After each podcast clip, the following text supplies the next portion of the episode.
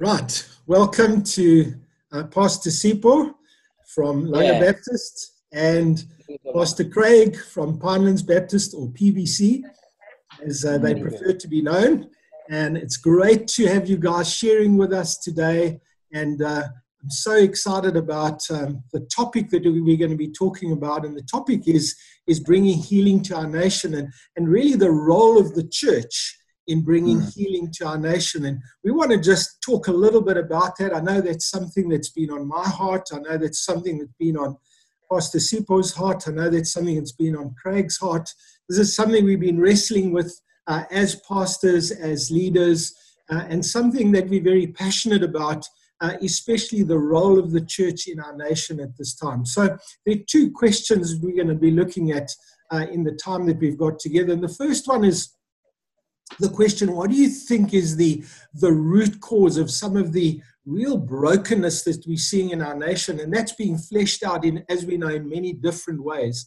But i think uh, it, it is pretty obvious to us that there's a lot of brokenness we're seeing uh, right across our nation at the moment. And maybe we can start with you pastor Sipho. what is what is the your sense as a pastor and leading a congregation what is your sense of what's behind this brokenness that we're seeing uh, in our nation at the moment?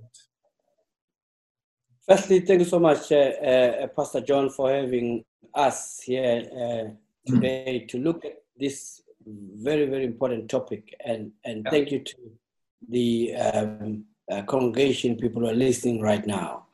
Mm. Look, this is a, quite a, um, a, a very, very uh, deep and um, a deep question that, that will require much more time to look into. But I'm going to try just to raise what I see. you know, our country, South Africa, we God has blessed us with this country, but um, you know, you, we see a lot of things happening. We see a lot of violence. We see a lot of, uh, you know, every time our people want to um, raise things that they're unhappy about, it ends up with violence, and we see a lot of, um uh, you know, violent crimes, crimes against women and and and, and girls.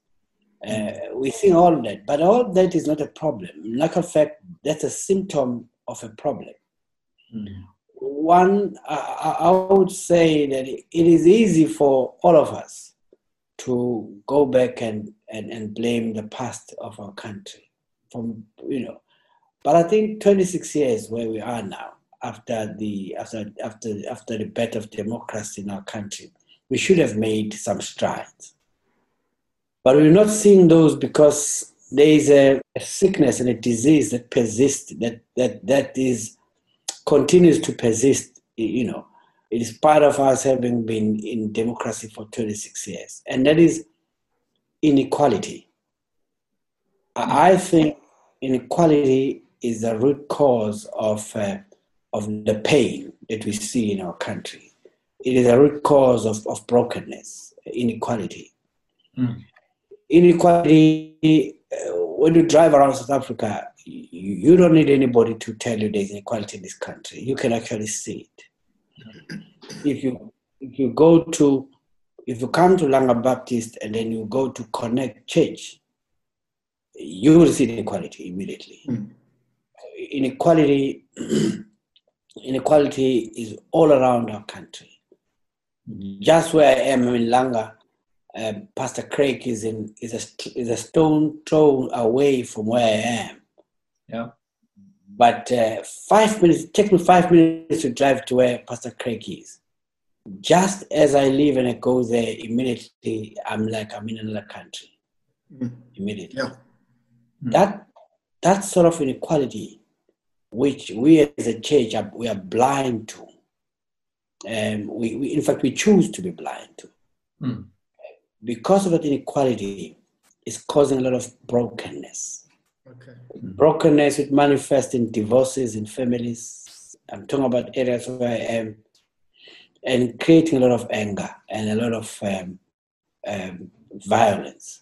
Mm. So I, I, I think um, for me as a church, that's what we should be looking into. Into the root causes is inequality, not necessarily apartheid, not necessarily a race issue. Mm. Inequality is not, is not a race issue. And I think it's unfortunate that sometimes in parts of the world, and even here in, in South Africa, we make it a race issue. Okay.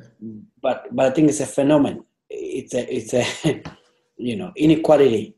And I think if, if, if we can identify that as a root cause, for me, where I am, I think where I'm sitting right now, the root causes of, of brokenness is inequality. Then people fighting to have access to, to means of production, fighting to have access to, you know, access to all these things. And people are, are fighting for, uh, you know, limited resources. Yeah. You know, people are fighting for limited jobs, limited is inequality. And people find that in jobs, certain people are preferred than others. Certain certain jobs are preferred for other people. Uh, you you know you you find that in certain you know companies, uh, certain uh, uh, people are, are preferred than others. It's, it's all inequality. Okay, great. Thank you for For that, Pastor Sipho. I'm going to pass that over to, to Craig. And uh, Yeah. Craig, some of your perspective on this, I know this is something you've been giving a lot of thought and prayer to as well. Yeah.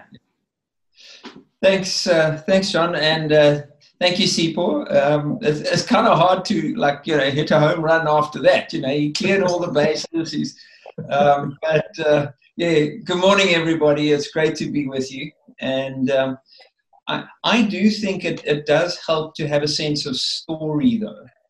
Um, one of the things that, uh, for me, learning coming from my context is you know we've been taught that we're these individuals that we're highly capable of, of choosing our own response.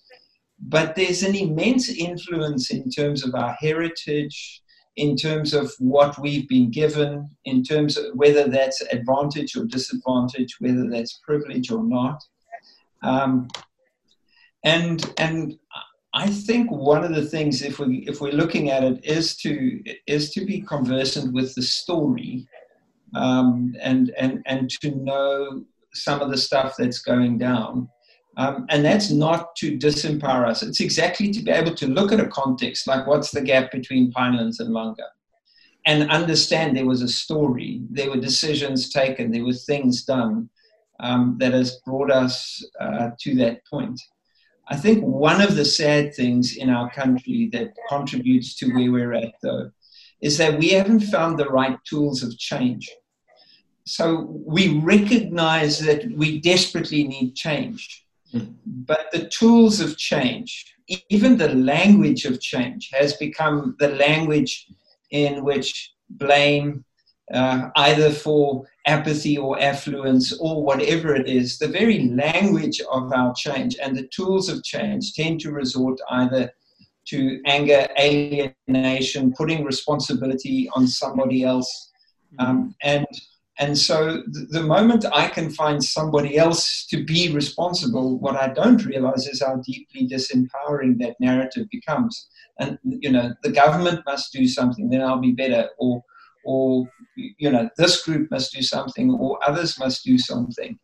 And and while being very very honest about our story about our history about where that inequality came from because this inequality is not an accident.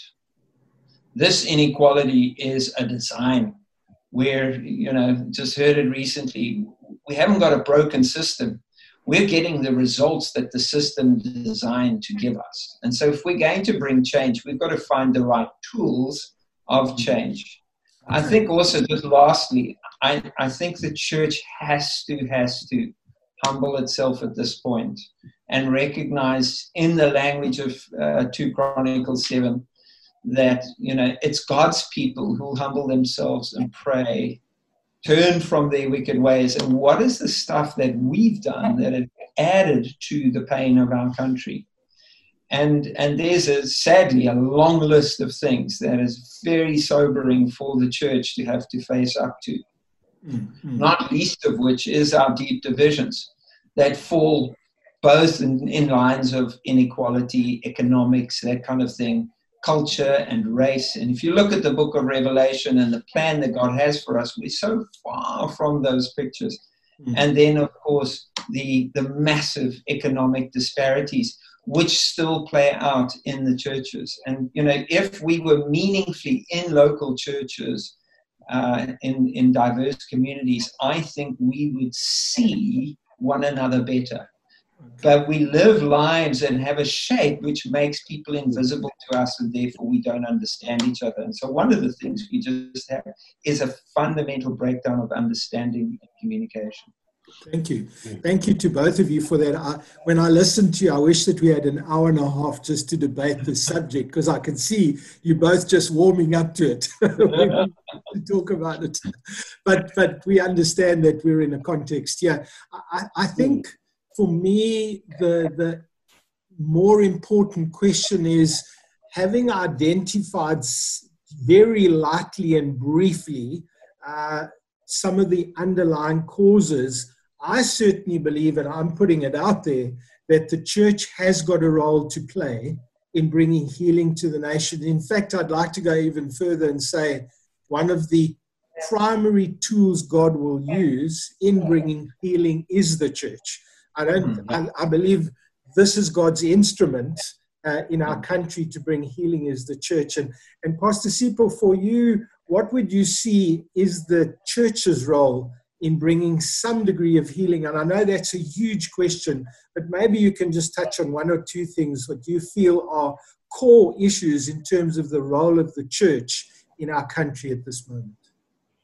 One, John, I'm going to be very brief and direct. One, I think the church needs to be intentional. I think the church must be intentional. I think the issue of addressing inequality in our country will not will not happen until the church is intentional. One, we, one before we become intentional, we, we as a church we need to accept that we have a role to play. That's number one. That every mm. local congregation has a role to play.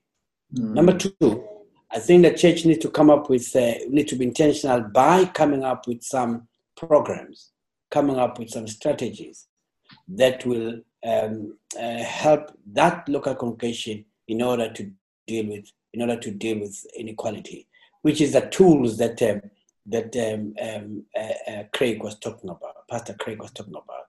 Yeah. Because I think the very important thing is that if we as a church, we don't accept the fact that in our country there's inequality, if we live like we don't see that, we will not uh, come up with programs to deal with that.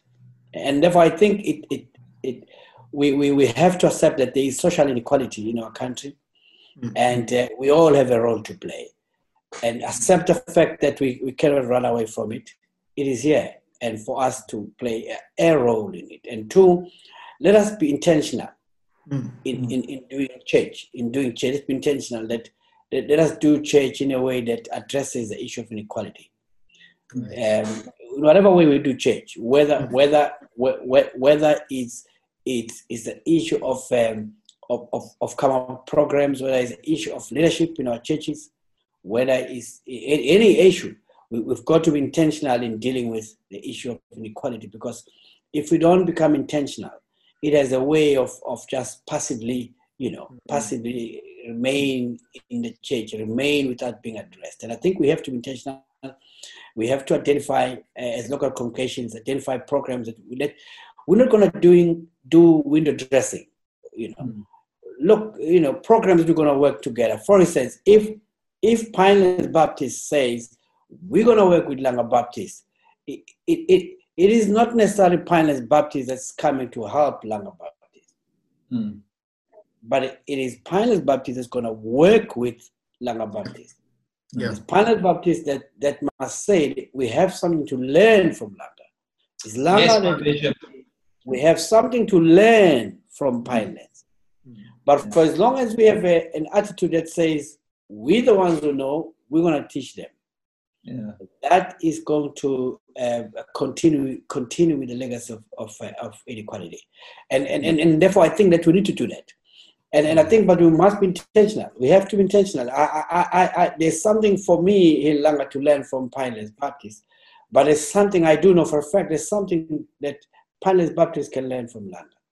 Mm-hmm. And I think that kind of that kind of um, um, you know loving neighbor. You know Jesus uh, when he talks about the two the two most important commandments, uh, and and really uh, Jesus talked about loving the neighbor.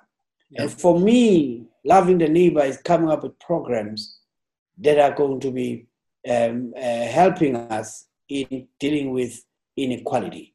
And, and, and, and I think each, if every congregation would identify, would identify the programs they're going to work on, in terms, I'm not talking about uh, John. I'm not talking about having soup kitchen. Yeah. John, I, am not talking about uh, um, giving clothes away. Yeah. No. Mm. I'm not talking about that. I'm, I'm, I'm talking about real social programs that are, that are there to to um, to equip and assist and empower those who are less pro, uh, less privileged, and and we learn from each other.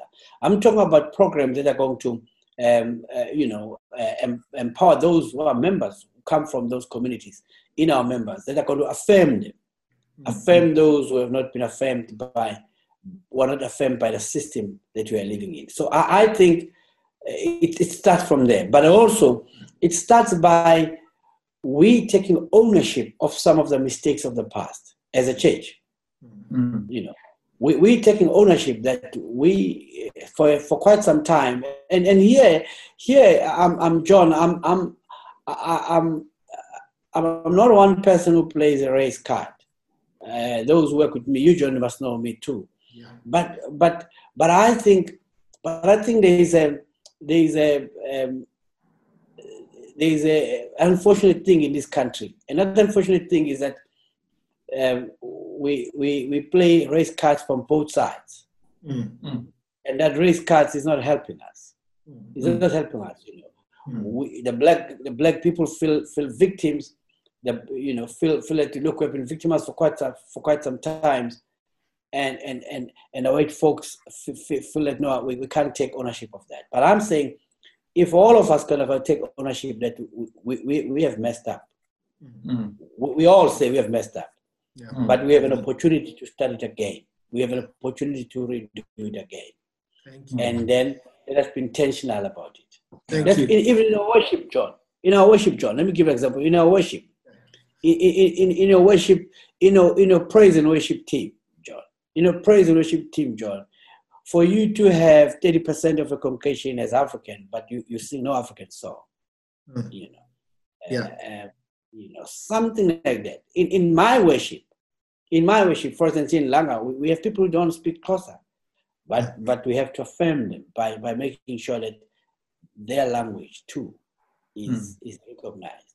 So what I'm saying is we, have got to be intentional in, in doing this, not just songs, not just, I'm not just talking about songs, but, but then how do we deal with those who are, who, who are directly affected and who, are, who needs healing in this area of, uh, of, uh, uh um, uh, of, uh, of, in this area of, um, of, of the pain mm-hmm. um, uh, that is happening in, in, in our country. So, so John, let me stop there for now. Okay. Thank you very much. I appreciate that. I can see you carrying a lot in your heart there, which is lovely. let, me stop there for now. Before I mess it up, let me stop there. No, thank you so much. And, and, and yeah, thank, you for yeah, being, thank you for being honest and transparent. I, I really value that. Craig, maybe some of your thoughts on the role of the church in bringing healing in our nation and to our nation at this time. Well, you know, you just said at this time, and I think we are facing a key reset moment. Um, you know, we, we are almost rebuilding so many different things. And one of the things we that uh, the pandemic has done has forced us to look at these inequalities, has forced us to look at our story and as to why so many people are so extraordinarily vulnerable. Um, and, and, you know, in the kingdom, of course, um, you know, empire as represented in scripture as a force against Christ, man's power starting all the way back at Babel, is that we build these entities, cultures, and nations for, for our own advantage. Mm-hmm. Whereas in the kingdom, it's the most vulnerable who are the most valuable. Mm-hmm. And that if you're going to design an economy, it's because you're using your strength for the sake of the weak. And, you know, Babylon is judged all the way through because she crushes the weak, she destroys the weak, all the way to Revelation chapter 20. And, and so the question of how we engage our nation um, and and the power. You know, when Jesus describes power, he talks about a kingdom, he talks about a city, and he talks about a household. And he says the enemy's got to be driven out of all three those entities. And so, finding a way in which this theology of the kingdom, um, and you know me, I'm always going to come up with a solution that starts with theology. Um, we've got to work out what the um, why our gospel has given us the results we've got. And, you know, it's a gospel of sin management, is what Dallas Willard called it. You know, I'm a sinner, Jesus came to save me, I'm going to be okay. And, and we don't frame the gospel. Now, those are true, but, but we don't frame the gospel in creation. We don't frame the gospel in God having a people on the earth. Hmm. Um, and we don't frame the gospel in the story of the recreation in which the people of God are the, the prophetic picture of the future for the whole earth. Hmm. And so the earth groans longing for the day. So, wanting to see the church in our day become a picture uh, so that the world can actually look at the church and say, so this is how we do it. Yeah. Uh, for me, key tools that, that we've been given, um, you know, to recognize, confess, and lament to genuinely go after the problem, not just not just one iteration, but to do some deep work on it. Look at the impact on our lives, and we know that from things like inner healing. We can't even fix an individual life without doing a proper interrogation. And so, if we're going to do something in our nation, it is going to be going deep into the heart of things. And the church has to lead into that space. The church has to lead as to why we've left uh, things as it, as it were. Um, and if, as we lead, we begin to step into things like, like repentance and forgiveness, um, walking in a different spirit, and then looking at the freedom, you know, the, the law can compel redress, but only the gospel can awaken restitution. Restitution is a chosen freedom of the forgiven. Mm. It's the chosen freedom of those who walking in a new spirit and no longer afraid. Mm. And of course, when restitution is meaningful and someone understands what's going on, um, then reconciliation can also become uh, a meaningful journey. So, for the local church to become a model of the gospel we preach, I think is the first thing. The sad thing is, is that when we often look at our story, we realize the church has not modeled the gospel we preach. Mm. Um, and so I genuinely, genuinely have a passion to see the church wake up, pick up our tools of change again, not the tools of anger and blame, and find the language of grace that begins to unlock uh, the hope and the future. The other thing, maybe just to say very briefly, is that I, you know, Sipho was talking about intentional. We have to confront in the church our passivity um, we've got to decide that we're going to do something about this. We've got to decide that we're going to change our shape, we're going to change our way. That's going to be both individual and corporate. And, you know, the definition of passivity in this space is probably when you've got a big vision, but in your, your daily life has no connection to the big vision.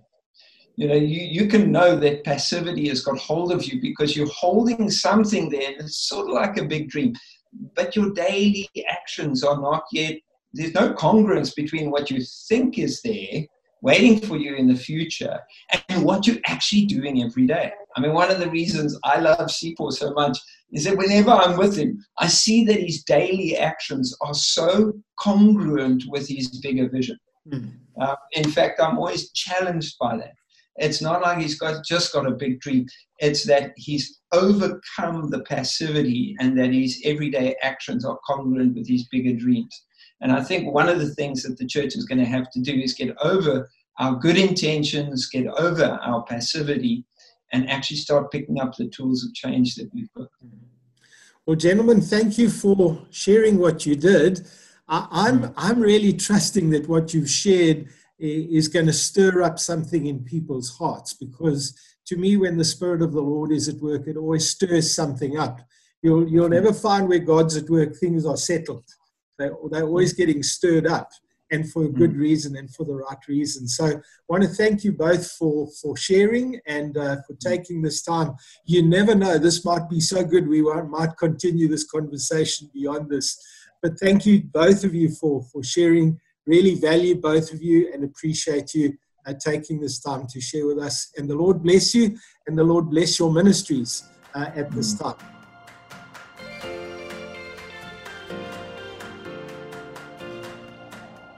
Well, good morning to everybody, and uh, great to have you with us again uh, this Sunday as we get into God's Word two things that I'd like to share before uh, I get into the message itself. The one is a few weeks back, you remember that I mentioned that uh, we were going to respond to some of the crises that we're facing in our nation at the moment and told you that we need to be alert to that because we want to help uh, you as a church and us as a church together to navigate the times in which we are living.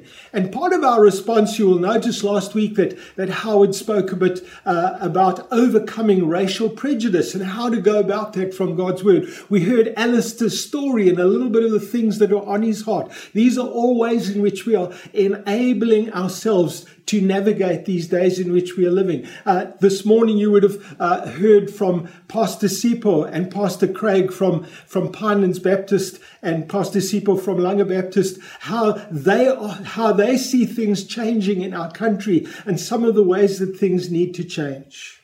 The other thing is, I am aware of the fact that um, the little the interview that I had with both of them took a little bit longer than what I anticipated. And you know, it's always a difficult thing when you get a couple of pastors together and you start asking them questions about things that are deeply uh, that they're deeply passionate about. And so that, that went on a lot longer than what I anticipated. So I might need to cut the message a little bit shorter, but we'll see how we go this morning. And if you give me grace, I'd love to share with you what God ha- has put on my heart. You see, the, in the message this morning, I want to speak about a topic that's very close to my heart, and I know a topic that's very close uh, to your heart as well, and that is to see our nation being healed. But when we need, when we speak about a nation being healed, we need to know what is meant by that. You know, the phrase heal our nation suggests that something's wrong.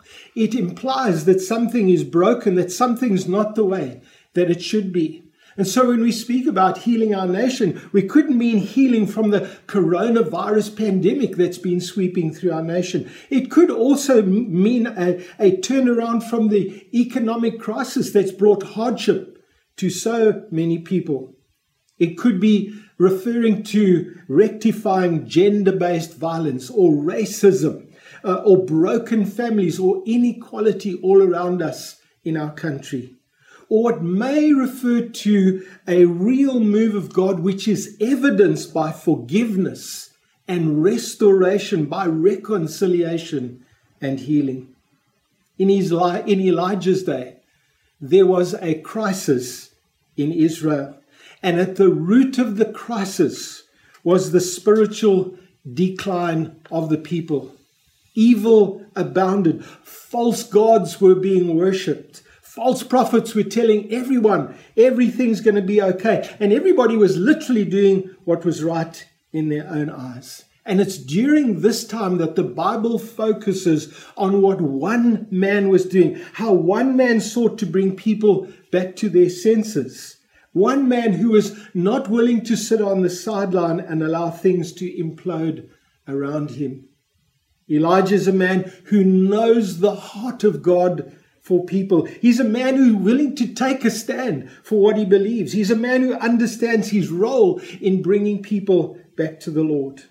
And as we try to navigate this time of crisis in our own nation, let's remember who we are. Let's remember what God has called us to do in his name. On Elijah's heart is the healing of the nation, which he's finding far more difficult than he could ever have imagined. All of his efforts seem to have yielded very few results. His life has been threatened simply because he's been trying to turn the nation back to the Lord. He feels all alone in his attempt to try and turn people back to God. And eventually he gives up because he feels the task is just too big for one person. He no longer knows what to do. And at his lowest point, when he's right on the verge of giving up, he has a fresh encounter with the Lord. God steps in, and it's this fresh encounter with the Lord that mobilizes Elijah again. After returning from the wilderness in Beersheba to Mount Sinai, God speaks to him. And listen to this from 1 Kings chapter 19. And we're going to start reading from verse 8. Strengthened by the food, he traveled 40 days and 40 nights until he reached Horeb, the mountain of the Lord, or that's the same as Mount Sinai. And then he went into a cave and he spent the night. And the word of the Lord came to him What are you doing here, Elijah? And here's Elijah's reply I've been very zealous for the Lord Almighty. The Israelites have, have rejected your covenant, broken down your altars, and put your prophets to death with a sword. I'm the only one left, and now they're trying to kill me as well. The Lord says to Elijah, Go and stand on the mountain in the presence of the Lord, for the Lord is about to pass by. Then the Bible tells us a, a, great and powerful wind tore the mountains apart and shattered the rocks before the Lord. But the Lord was not in the wind. After the wind, there was an earthquake, but the Lord was not in the earthquake either. After the earthquake came a fire, but the Lord was not in the fire. And after the fire, there came a gentle whisper. And when Elijah heard it, when he hears this gentle whisper, he pulled his cloak over his face and he went out and stood in the mouth of the cave. And then a voice said to him, What are you doing here, Elijah? This is the second time God asks him exactly the same question. And he replied in exactly the same way I have been very zealous for the Lord Almighty. The Israelites have rejected your covenant. They've broken down your altars and put your prophets to death with a sword. And I am the only one left. And now they are trying to kill me as well. And the Lord said to him, Go back the way you came and go to the desert, desert of Damascus. And when you get there, anoint Hazael king over Aram. Also anoint Jehu, son of Nimshi, king over Israel. And anoint Elisha, son of Shaphat, from Abel Meholah to succeed you as prophet. Jehu will put to death any who escape, escape the sword of Hazael and Elisha will put to death any who escape, who escape the sword of Jehu. And, and it's this fresh encounter with the Lord that causes some self examination in Elisha's life. You see, as I said before, it, when God asks this question, it's not that, that God did not know what was going on in Elisha's heart, but he was calling Elisha and saying to Elisha, I want you to examine your own heart, as we all need to do. We all need to be examining our hearts as we come into the presence of the Lord. Twice we read uh, those verse, that verse. What are you doing here, Elisha? And you know, these are the deep questions that, that need to be answered by, by all of us as God's people. We need to examine our hearts as well. Like Elisha, we may have begun to feel helpless. When we look at the enormity of what is going on around us, we may have begun to feel helpless. Lord, is there anything that's ever going to change this? Maybe we said to ourselves, it's a fruitless exercise to keep on praying. People have been praying for such a long time, and yet things just seem to go from bad to worse. Is it worthwhile to keep speaking about injustice when we just see it going on and on? Is it help worthwhile trying to call people back to God? And maybe this morning I'm speaking to somebody and there's a spirit of despondency and discouragement. May I suggest we take a moment right now in this message and we pray about that and we take authority over that. If that's got hold of you or that's got hold of my heart, despondency and discouragement, let's put a stop to that in the name of the Lord because that's not what we're here for. And so, Father, I just pray in the name of Jesus against any spirit of despondency and any spirit of discouragement that has crept into our hearts. Lord, we want to take a stand against it. We want to confess where that has happened and acknowledge where that has happened. And so, Father, we take authority over that and we pray in the name of Jesus that the enemy will be rebuked. And Father, that you would, you would fill us again with your spirit and encourage us in the Lord. You see, God calls us to examine our hearts so that whatever is holding us back can be dealt with. What are you doing here? That, that question that God asked is not about geography. It's about what has stopped an anointed man of God from doing what God has called him to do. You see, in those days, prophets were instructed to call people back to the Lord. The healing of the nation meant calling people back to following the ways of the Lord.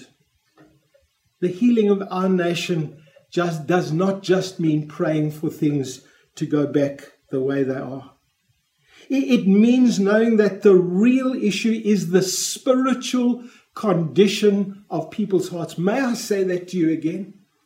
Because I, I, think we can hear so many voices in these days, but what does the Bible say to us? The, the healing of the nation has to do with the spiritual condition of people's lives.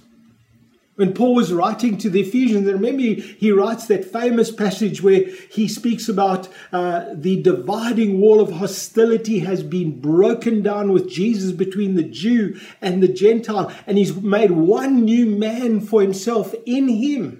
But before he gets there, he explains to people why the world is in the state that it's in.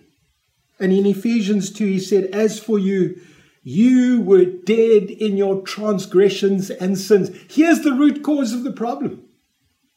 We were dead in our transgressions and sins in which you used to live when you followed the ways of this world and the ruler of the kingdom of the air, the spirit that's now at work in those who are disobedient. There's, there's Paul's evaluation.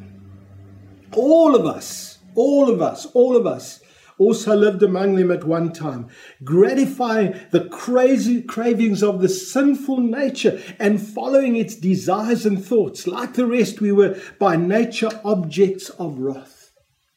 In fact, if we want to see healing in our nation, we need to understand that the root of the problem is the spiritual condition of people's lives.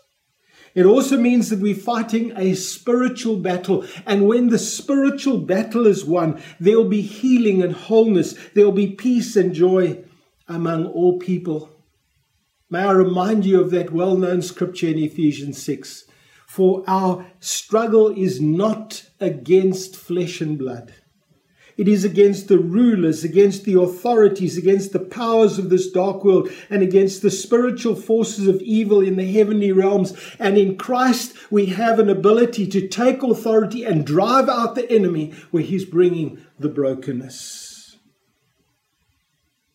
But it also means that the weapons of our warfare are spiritual and if we miss out on that, the weapons of our warfare are spiritual. All of our efforts will result in very little unless we go about it the right way. May I be bold enough today to say, heal the healing of our nation will only come through the gospel. May, I say this to you again when we talk about healing? There is only one way God gives us to bring healing, and that is through the gospel. It's because of the gospel that people's hearts are changed. You will remember that, that, that it's through the gospel that a person becomes a new creation. God says, I'll take away your heart of stone and give you a heart of flesh. I'll put a new spirit within you. I'll write my laws upon your hearts and on your minds. That's what it means to have a new creation. It's because of the gospel that there is a reconciliation that takes place that is in Christ. You know, the first step of reconciliation is we need to be reconciled to God. Pardon me. And after that, to be reconciled to one another. But it's in Christ that that reconciliation takes place. It's because of the gospel that wrongs are rectified. Surely the church begins to model a new society, the recreated society that has come because of the gospel and because of Christ. And the world, as it looks at the church, may not see us getting everything right, but surely we should be modeling the new society that God has brought into being. It's because of the gospel that people can have a peace that's from God. Not just the peace of this world or everything's okay, but a supernatural peace that's from God. My peace I give to you, says Jesus. And it's because of the gospel that new human beings emerge from the brokenness that they have lived with for so long. And I feel strongly I want to impress this upon my own heart and upon your hearts today to say the tools God has given to us are found in the gospel. The question that God asks Elijah, What are you doing here? might mean a whole lot of things to us today. It might mean God asking us the question, What's holding you back? Is it fear or hopelessness? Is it that we have lost sight of, of God or even that we've lost sight of the power of the gospel? With all the voices, with all their solutions, and we lose sight of what God has said to us, I'm, or what Paul says in the gospel I'm not ashamed of the gospel. It's the power of God to save people. Have we resorted to doing things in our own strength rather than in the power of the Holy Spirit? Friends, the only way things will ever change in our world and in our country is through the power of God's Spirit that is at work. It might be that God is asking us today, why have we withdrawn? Why have I, John, withdrawn from what He has called us to do? Surely God has called us to be agents of reconciliation, and He's given to us His Spirit for a reason. You see, a fresh encounter with the Lord means getting into the presence of God again. And you know, sometimes the healing of the nation has to begin with God's people themselves, where they need to get their perspective right. We need to get our perspective right and become fired up again. Getting into the presence of the Lord is what sets things right and it puts things back into perspective again. What moved Elijah's heart was when he began to experience God's presence again. When he heard the voice of God again. When he had a sense of what God was saying to him again. You see, when a nation needs healing, God chooses to work through his people, through his church, through people who are listening to him, spending time with him, aware of what he wants them to do. What should mobilize us as God's people is not just the needs around about us, and I'm not saying we should ignore them. But what should mobilize God's people is what God is saying and God God wants them to do, what God wants us to do. You know, there around us, there, there, there will be many forces that seem powerful and very intimidating. But I think the whole point of these scriptures is that the most powerful thing that can happen to us, the most powerful thing in the world, is when a human being meets with God, when they've been in the presence of God and they've heard what God was saying. The Lord said, Go out and stand on the mountain in the presence of the Lord, for the Lord is about to pass by. And then a great and powerful wind tore the mountains apart and shattered the rocks before the Lord. But the Lord was not in the wind.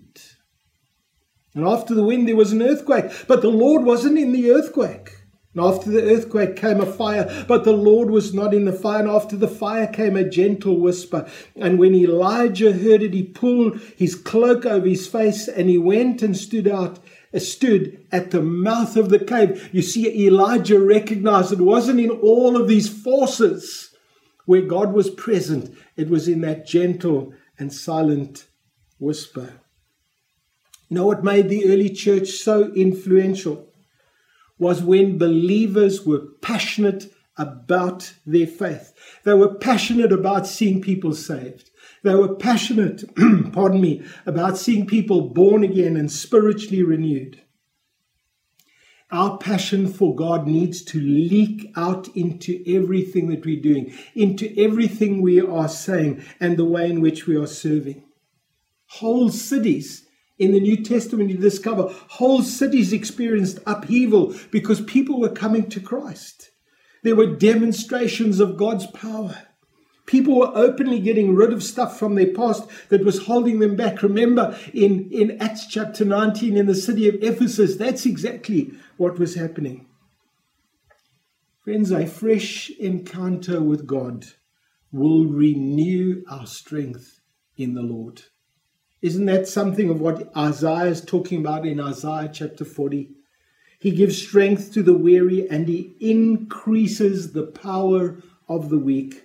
Even youths grow tired and weary, and young men stumble and they fall. But those who hope in the Lord, in Yahweh, will renew their strength. They will soar on wings like eagles. They'll run and not grow weary. Weary, they will walk and they will not faint.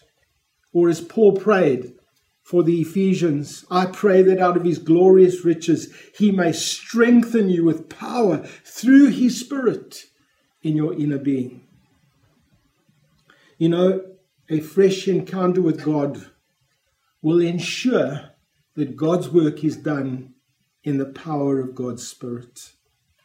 Remember those words as the temple was being rebuilt and, the prophecy of, of Zechariah this is the word of the Lord to Zerubbabel, not by might, nor by power, but by my spirit, says the Lord. My work is accomplished by my spirit. Or maybe in Ephesians chapter 3, as Paul writes to the, the Ephesian church, now to him who is able to do immeasurably more than we can even ask or imagine, according to his power that's at work within us. A fresh encounter with God will result in God's will being done on the earth. Remember the words of the Lord's Prayer Your kingdom come and your will be done on the earth as it is in heaven.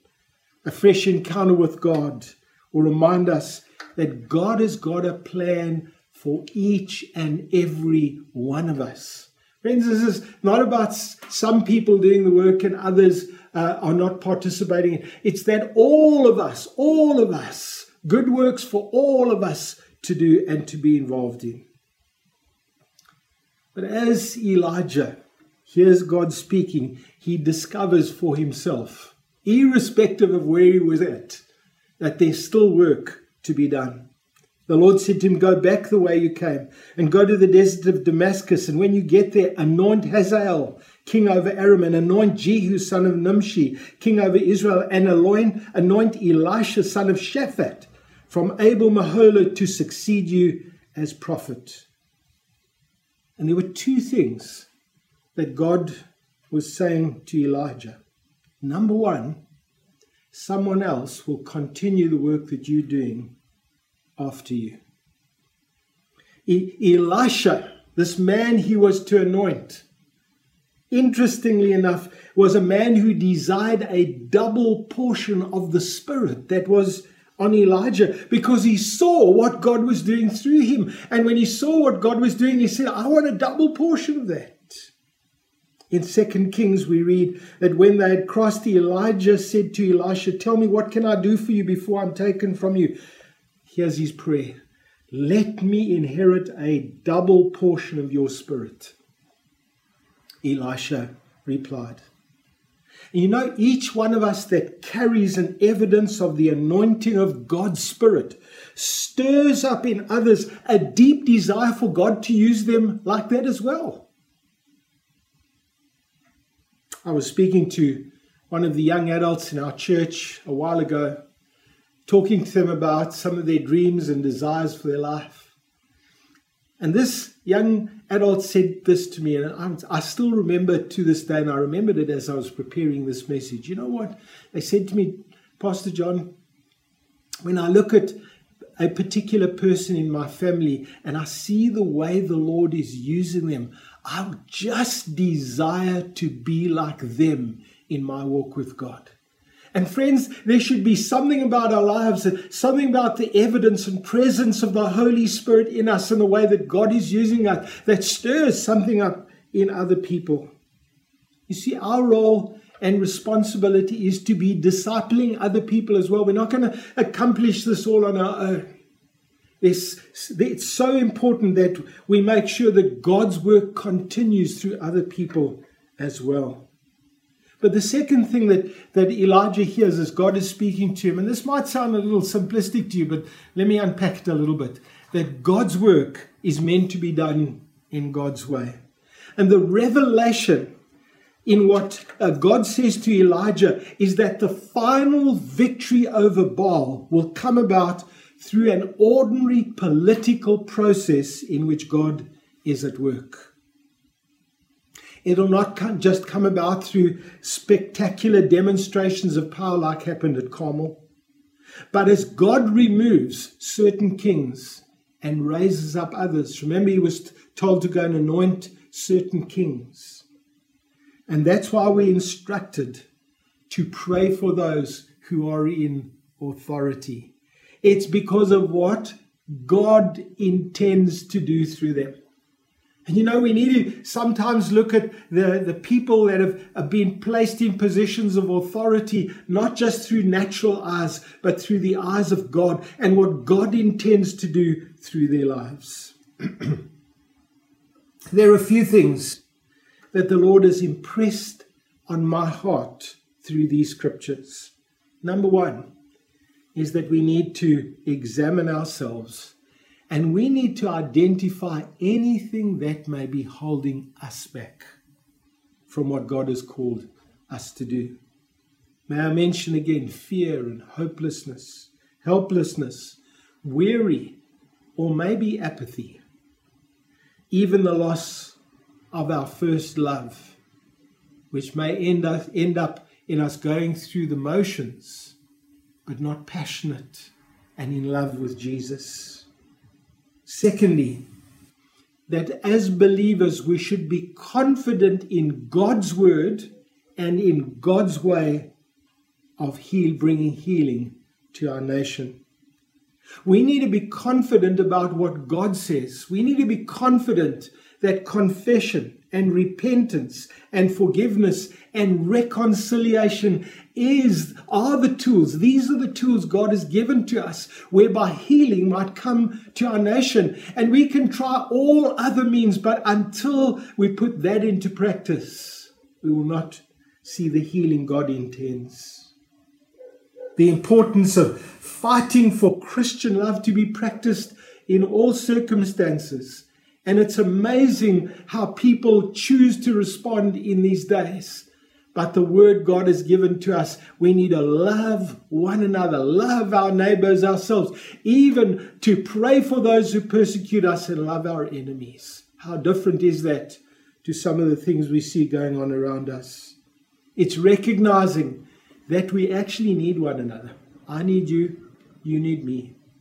Every different culture group needs each other. Men and women need each other. Young and old need each other. We need each other. This is the new community and, that God has called us into as His church. And we need to affirm and recognize the way in which God brings healing and wholeness to people's lives. I recently heard just from somebody I was talking to, we were just in a group that was chatting and said they, they were just telling how they'd been part of a group that had, had been ostracized and, and, and, and, and rejected in a sense and treated really badly um, in, in the particular place where they lived. And, and, and that particular individual one day came and accepted Christ and gave his heart to the Lord. And I remember very clearly the statement that he made. There came a day when I experienced God's healing in my life from all of the brokenness, the things that had been said to me, the way that I'd been treated by other people. God brought me healing, and I'm free today and I'm healed today because of what He did in my life.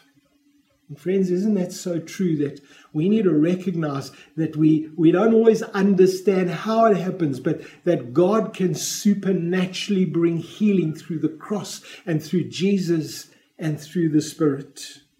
But thirdly, we need to be praying for those in authority because we want God's will to be done through them. Let's pray for our, those in authority in our nation. We need to be praying for them more than ever before because we believe.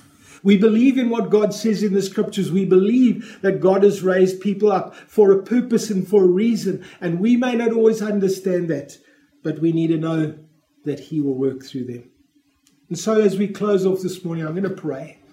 And then I'm going to invite you to sing that song with me, which I've asked our worship team to, to do in the light of this message Heal Our Nation. Lord, won't you pour out your spirit on our land? And God, come and heal South Africa. Will you come and heal our nation in these days? And so, Father, I humbly pray as we close off this message, I come humbly before you. And I ask you, Father, that you will pour out your Spirit on this land in these days. God, may there be a mighty moving of your Spirit. May there be a mighty moving of your Spirit in your church. May there be a mighty moving of your Spirit in this land. And through the gospel and through the tools of the gospel, God, we will see people getting healed, restored, reconciled, wrongs being put right. Father, I pray that. I pray for this supernatural move of your Spirit in these days. In Jesus' name, Amen. Before we sing, may I just remind you of the Zoom room that will be open, and, and we are there. There'll be I'll be there. There'll be a group of us there, and we would love to pray with you, or there questions you may have. We'd love to to in, engage with you and chat to you about those. So thank you for being with us. And let's sing that song to our, together. Heal our nation, pour out your spirit on this land. May the Lord bless you.